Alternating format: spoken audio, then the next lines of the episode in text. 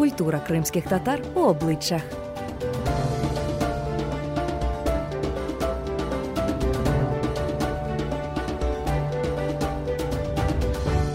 Всім привіт! Це подкаст Культура кримських татар у обличчях на платформі QHA Media. Ми розповідаємо про видатних кримських татар, які зробили вагомий внесок у розвиток національної культури. Сьогодні наш герой, художник-модельєр Майре Люман.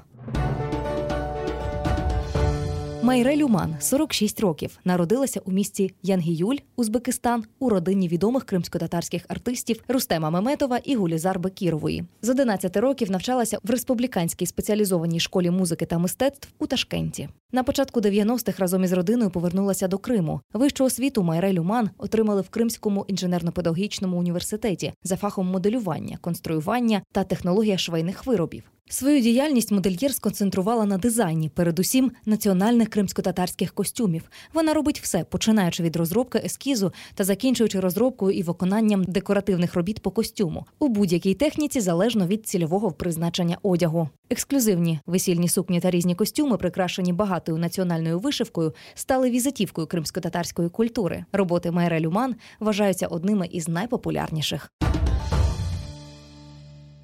Мария Ханум, вы родились в творческой семье. Ваши родители Рустем Агамиметов, Гульзар Ханум Бекирова, известные крымско-татарские артисты. Часто дети идут по стопам своих родителей, а вот вы решили стать модельером. Почему? В первую очередь, э, почему не пошла по стопам? У нас всех э, троих детей, ну и вообще в нашей породе передается музыка просто вот безвозмездно. Она просто вот э, красной линией идет у всех. У детей моих передалась. Но немножко я настрадалась гастрольным графиком, скажем так, поэтому ну, это немножечко для меня было сложно в детстве очень. И мне как-то хотелось, чтобы я своими детьми была поближе, потому что у меня как бы три такие э, направления в искусстве мне передались от моих предков, и как бы и я тоже э, равноценно, вот три вот эти вот направления, они во мне сидели и прям вот бунтовали «Выбери меня». Вот хореография, музыка и э, художественное искусство. Поэтому, ну, как бы музыка я занималась, у меня вообще это получалось на ах. Но вот опять вот этот вот момент, когда-то Харбаба мой сказал, что ну что ты будешь вот музыкой заниматься, ты ж, это мне было 11 или 10 лет было. Он говорит, видишь, вот твои, ну как бы родители, дядя, все вот они, но толком не зарабатывают, как э, ездят, как вот эти бременские музыканты. Зачем тебе это нужно? Ну, короче говоря, как-то оно э, немножко, может, послужило, но потом вот эта вот э, тяга художественному, потому что, учась в музыкальной школе, я всегда рисовала портреты то Чайковского, Глинки, я помню, учительница подарила. Это же был третий, второй класс, и она была, ну, как бы ошеломлена, что, ну, как бы, вот, поэтому, ну, я выбрала художественное. Ну, это себя оправдало, вы остаетесь да. большей частью да, ну, дома. Ну, во мне всегда играли эти все три направления. Музыка, ну, мы все пели. У нас у всех как бы был голос, слух, и как бы я разбираюсь в музыке, потому что, ну, в нашей, в крымско-татарской более-менее, ну как, я не, профессионал, конечно же. Но это передавалось с детства, потому что с дедушкой росла, с бабушкой, они как бы, ну, все это слышала, все это, ну, как бы это... Я не жалею о выбранном. У вас был еще один выбор между живописью и дизайном одежды. Что повлияло на ваше окончательное решение? Вот не столько выбор, сколько, ну, закончив школу искусств, я, получается, э, не поступила в Киевскую академию, прям за месяц до развала Советского Союза это было. И я посчитала, что ну, надо дальше учиться, нужно, чтобы быть профессиональным живописцем, успешным живописцем, нужно э, обязательно образование. Ну, это было ошибочное, если честно, на тот момент мое такое видение. Потом очень было трудно приехать, заново поступать, вот это все. Потом 90-е года, ну, как бы я не хочу жаловаться, что вот, ну, многих 90-е года забрали хорошие годы скажем так. Вот, поэтому ну, с живописью у меня не случилось, тем более я вышла потом замуж, э, родила, и с ребенком это уже сложно. Это нужно, ну, как бы художник, он, ну, как бы у него должно быть свободное время, у него должна быть какая-то минимум мастерская. А, вот, поэтому, ну, тут с живописью, конечно, она отложилась. Я с ней никогда не прощалась. Вот. Мало того, что через 2-3 года после рождения ребенка вынуждена была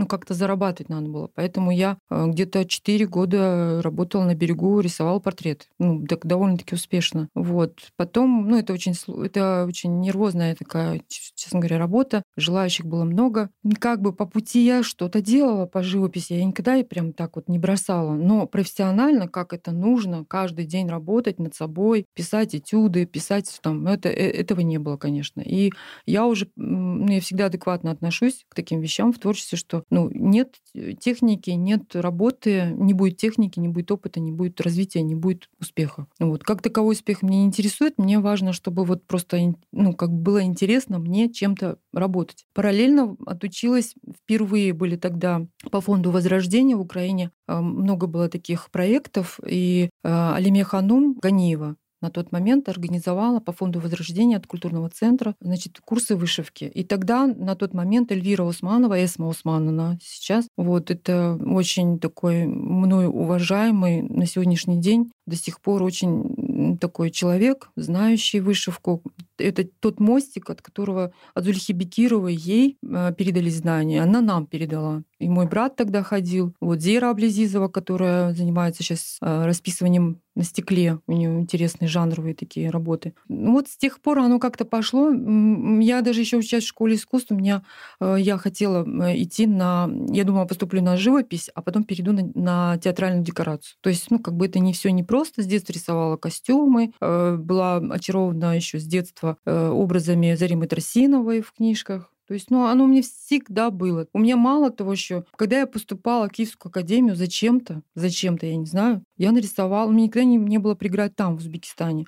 У меня была дипломная работа на крымско-татарскую тему. Перед выходом на сцену все, что я видела, я вот отобразила на дипломной работе. То есть там две девушки, э, танцовщицы, готовятся к выступлению. Такой волнительный момент. Тут тоже я нарисовала у родника крымских татарок. Но представляете, еще Советский Союз, Киев, это, ну, считай, это одно и то же, что Москва, что здесь, ну, как бы ну вот не прошла, короче говоря, тогда. Потом я поступила в Крымский э, университет э, педагогический у нас Крыму, в КИПУ. КГИПУ у нас тогда было. И я закончила успешно, э, хотя это была вообще очень техническая, это вообще, это я технарь, получается, по второму образованию. Но мне это нужно было для того, чтобы я могла общаться с портными. Сама жизнь, она меня э, просто вот привела к этому, можно сказать.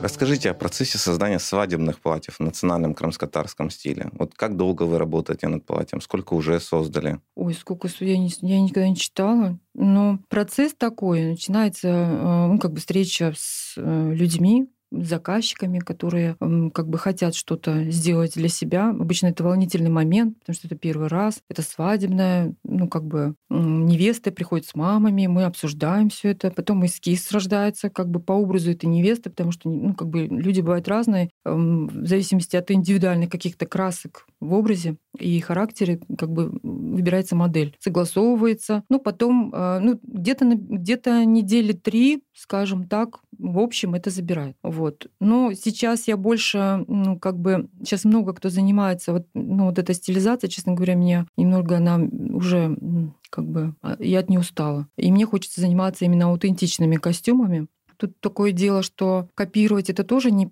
не совсем правильно. Уже период копирования, он немножко прошел. Вот. А люди еще не готовы к этому. То есть можно сказать, что с помощью стилизации мы людей может быть, можно сказать, подготовили. Хотя многие ругали, вот стилизация, это, это, это, это не очень хорошо, это, ну, как бы это искажение и все такое. В принципе, э, на сегодняшний день, если учесть то, как мы приехали в 90-е годы, что делалось тогда в 90-е годы и в начале 2000-х, вот эти вот жуткие аппликации в ансамблях, да, большие вот эти вот э, какие-то непонятного назначения орнаменты и сочетание цвета, форма, все вот, ну, может быть, только единственная форма осталась, вот силуэт. А так вот, ну, я имею в виду, осталась, э, не осталась, а она как бы немножко отображала крымско-татарское. На самом деле просто полное получилось э, искажение. И потом я сама тоже впитала не совсем правильный, скажем так, костюм крымско-татарский, потому что в 80-е годы я росла на этом, на сцене, и э, получается ансамбль Хайтарма, где мои родители работали,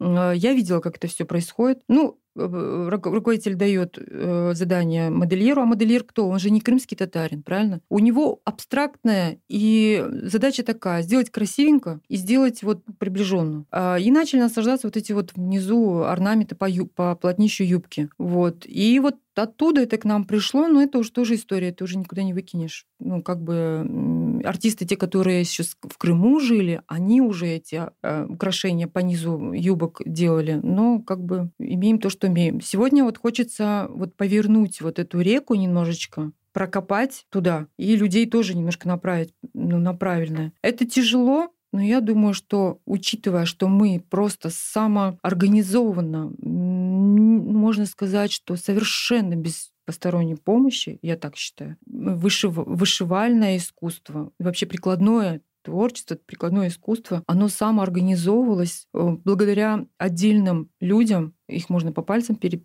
пересчитать. Поэтому э, как бы оно немного выруливается. Уже нет вот этих азиатских, впитали все равно, как бы азиатскую культуру впитали. И она немножко как бы вот выходила, она как бы отражалась. Сейчас уже менее этого. То есть мы постепенно, постепенно, ну, думаю, что мы на правильном пути, хотя очень много сложностей. Откуда вы берете информацию для создания аутентичных крымско-татарских костюмов? Сейчас уже можно сказать, что ну, не море наглядного материала, но все-таки есть а, каждый раз, даже каждый день что-то можно новое увидеть в фотографиях, в рисунках. Опять же, если мы говорим о гравюрах старинных и рисунках, то там нужно немножко фильтровать, потому что отображено это было людьми, которые путешествовали. Они своим видением, они своим временем наложили как бы вот фильтр на вот этот вот э, увиденный да, образ крымских татар. И там есть ну, некоторые несоответствия. Вот зная это, ну, были вначале у меня тоже ошибки, как бы, когда первый раз я увидела, прям как-то это у всех у нас такое было. Вот сейчас я понимаю, что вот это вот так. Потом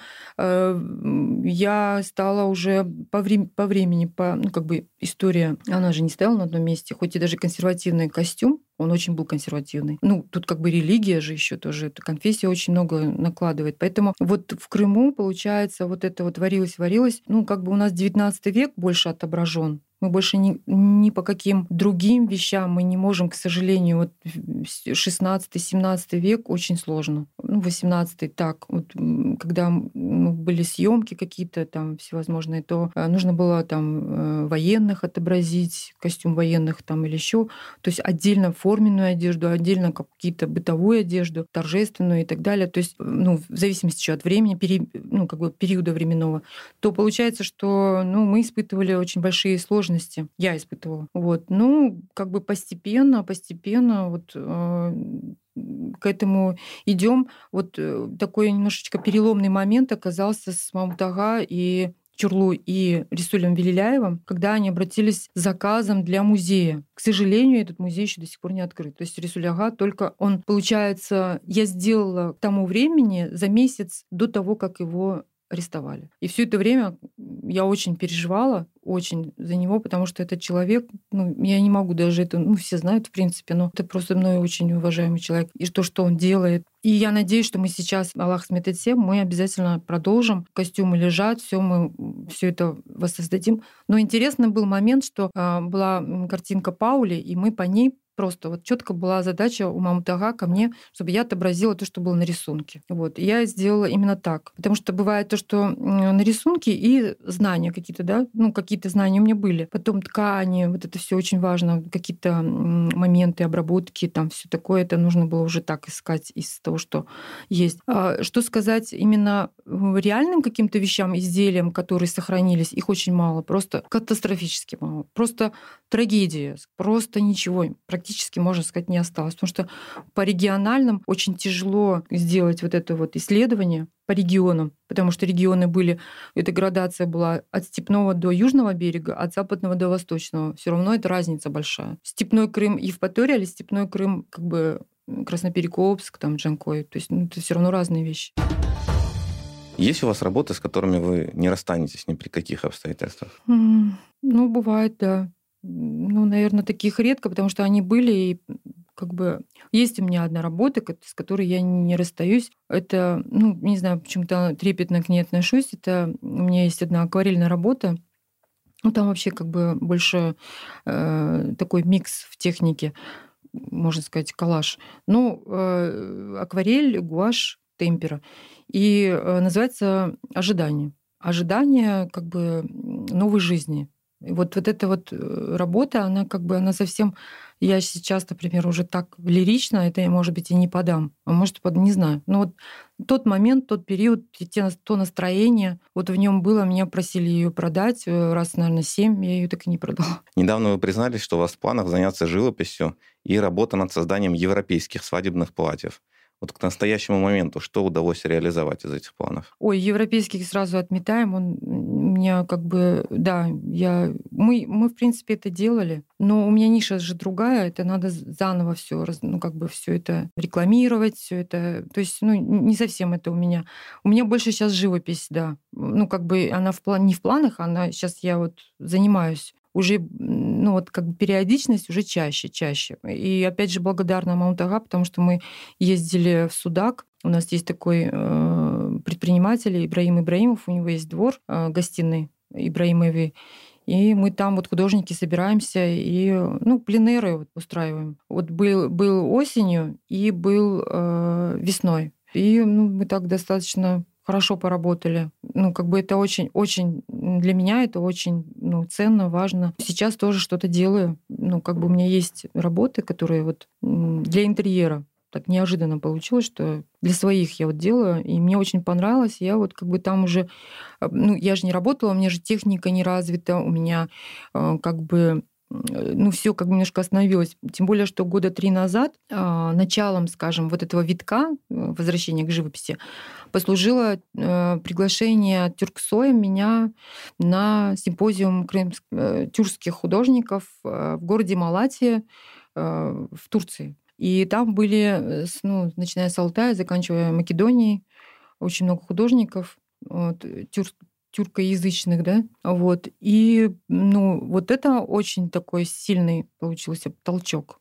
Я не хотела ехать, честно говоря, очень сомневалась, что достойна ли я ехать. Я серьезно так раз расценивала. Я недостойна, потому что я не работала. Э, это сыграли старые связи. Я участвовала в Турции давно в выставке. И как бы я считала, что есть более крутые. Опять же, позвонила Мамутага и говорю, Мамутага, ну, я не смогу, я очень давно не писала живописью. Я не хочу позорить наш народ. Он говорит, что ты удумала? Ну, как бы он меня знает именно как живописца. Он говорит, в тебе есть потенциал. И вообще, ну, как бы вот ездят постоянно. Там, вчера ездили, сегодня, завтра поедут. Езжай в этом году ты. Почему ты, почему ты так относишься? Он мне даже как-то немножко так резко и он как-то меня так вот направил. Я поехала, в принципе, осталась очень довольна. Очень, потому что там были такие художники хорошие. Ну, разный был уровень, конечно, но я себя там попробовала. Я поверила в себя. В каком состоянии находится сегодня крымско-татарская культура? Это застой или развитие? 2014 год, он просто топором, можно сказать, по голове дали как бы это жестко не изучала, потому что это, да, это очень, это все сложно. Остановилась какой-то момент. Я даже по себе сужу. Я как-то вот, ну, для меня это была депрессия страшная целый год. Вот. Если вот говорить, вот придираться, например, вот такая-то песня, или такой-то костюм, или такая-то музыка, да, у меня родители, например, не слушают иногда молодежь, а там слова, они просто практически, ну как, они же передаются из уст в уст, в уста, правильно? И они иногда не, не смотрят, не сверяют это с какими-то сборниками, где написаны эти слова. И там слова даже искаженные бывают, смысл бывает искаженный, они это поют, представляете? И выговор языковой тоже поют иногда песни южнобережского, да, э, как бы э, диалекта, а выговор у них э, больше степной. Ну, очень много вот таких вот моментов. Это во всем и в музыке.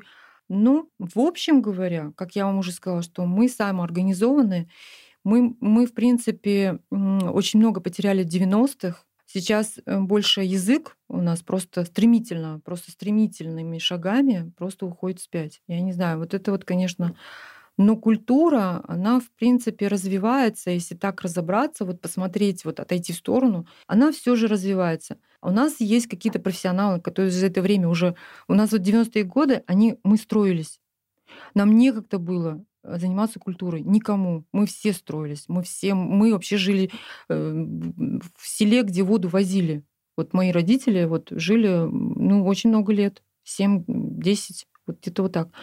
И это было все сложно. Ну, учиться, где учиться, э, там сестренка тоже, вот брат. Ну, в принципе, мы как-то выучились, и как-то мы все вот прошли, и все наши люди так. И все-таки выцарапали, выстояли, и даже вот этот вот бизнес где-то организовали, и на Южном берегу не пускали же совершенно, ну, сегодня тоже, конечно, но все равно как-то вот работает. Работоспособность нашего народа, конечно, есть страшная. Вот, целеустремленность. Но единственное, что как бы нам бы вот всем вместе вовремя посмотреть на вот эти искажения, которые я ранее говорила, и более серьезно к этому отнестись. То есть, ну, как бы я в свое время тоже по молодости не совсем, может, на это обращала внимание. Сейчас уже возраст такой, что я, конечно, фильтрую, стараюсь там исследовать. В музыкальном мире вот мало ездит на фестивали. Вот если бы выезжали в Европу куда-то, да, ну вот кто ездит? Ну, у нас кроме Джамалы на какие-то большие огромные площадки никто не ездит, да? То есть она вот, ну, это вот вообще уровень такой сильный. В Крыму мы сейчас, как мне вот подсказали как-то, что я, например, живу, э, как это называется, э, как в изолированности, э, добровольная иммиграция у меня. Я живу в Крыму, да, но я в нем вроде как бы не живу. У меня вот такое. Миграция. Да, я, я не, я, как говорится, Аллах шкур, что я нигде не завязана, ни в каких государственных. Еще в 2007 ушла везде со всех государственных структур. Я так счастлива, что сейчас меня никто не может никакие за ниточки дергать, что я сама по себе, и что я могу делать так, как я хочу. Я хотела в Малатию поехать, и я написала просто Крым. Я не стала писать, я совершенно не хотела писать там, чтобы какая страна, да, вот я имею в виду то, что сейчас. Потому что это ни в какие ворота не, не, не влазит. Но в то же время тут как бы я же там живу, меня же могут а так и было. Меня как бы... Ну, было такое, что меня там э, немножечко задело, задели меня этим, то, что вот я сама по себе самостоятельно поехала, не спросясь и не зарекомендовав себя там на месте в правительстве. Не сильно я пострадала, но как бы, ну, был такой момент. Я думаю, что, иншаллах, ну, будет уже как будет, мы, что мы можем изменить. Я тоже вот... Мы делаем, надо делать работу, вот, как вот я, да, работаю, нужно делать без искажений, как-то там, как-то вот двигаться и все. Вот все мы так должны. Ну, вообще, как вы считаете, можно вывести крымско-татарскую культуру на мировой уровень, чтобы она стала популярной, конкурентоспособной? Это очень тяжело, очень тяжело. Наверное, это зависит от личностей отдельных, таких как Джамала, таких как, вот, например, Вакарчук, да? Он же вот, э, я всегда про это говорю, нам нужен такой какой-то Вакарчук, который разговаривал бы на своем родном языке. Тогда многие подтянутся. У нас вот к религии многие ринулись, потому что сейчас много вот этих посадок, там, да, вот этих всего, и как-то оно как красная тряпка. А в языке, в музыке это, ну, это надо, это должен сформироваться такой человек, личность, а, наверное, ну, я не знаю, будет ли такой человек на сегодняшний день. Ну вот Энверагай Измайлов, да, но он уже такое поколение такое, да, вот новой волны же нет. Хочется, чтобы... А он сам себе сделал. Он сам себе сделал, я помню, э, как мне и музыканты рассказывали, о нем восхищались, что как, как он работал. То есть это, это уже на э, э, целый день, сутками можно работать. Это не так вот, с 9 до 5 доработал и все. Нет, такие люди обычно, они днями, ночами они э, работают над звуком, над э, отшлифованием чего-то, какого-то там своей, ну, цели они же поставили какую-то, к чему-то стремятся. Не знаю, это очень сложно. Это очень... Тем более, что, ну, говорят, вот государственная поддержка. Да, государственная поддержка бы не мешала бы. А, ну, а сейчас что? Я, например, вообще не хочу связываться. И у меня были очень много предложений, да, чтобы вот, например, э, там, давайте сделаем вот то-то проект там, на месте в Крыму. Я вообще отказывалась. Зачем мне вообще, ну, как один чиханджи, джанын чихсын, говорят же, вот, вот я из этих как бы позиций. И финальный вопрос, который мы задаем всем героям подкаста. В чем состоит национальная идея крымско-татарского народа? О, это очень сложный момент. А, ну, так как, получается, мы такой небольшой, скажем, народ, и нас э, очень сильно побили за все время нашего существования. Ну, возьмем за 300 лет, я не беру после депортации, я беру еще 300 лет. То есть с 18 века известного, то мы очень много потеряли. И ну, нам, э, я думаю, просто надо двигаться вперед, как я уже сказала, в работе, э, в языке. Нам нужно спасать язык и отшлифовывать свою культуру. Ну, как бы у меня очень такие простые, вот, наверное, предложения по этому поводу. Национальная идея — это вот язык, это вот на сегодняшний день это самое главное. Ну, как Гаспринский говорил, вот нам надо так. То есть иште, э, дильде, иште, фикерде, берлик. А у нас, кстати, этого нет на сегодняшний день нигде. Нигде. Ни там, ни там, ни там. То есть ни в диаспорах, ни нигде. Ну, это, наверное, нормально. У всех народов такое бывает. Но как бы вот если у нас не будет вот этого единения, то, конечно, нам тяжело. Це був подкаст Культура кримських татар у обличчях на QHA Media. Над проектом працювали Рустем Халілов, Заїр Бакал та Ірина Саннікова. Проект реалізовано за підтримки Українського культурного фонду. До нових зустрічей.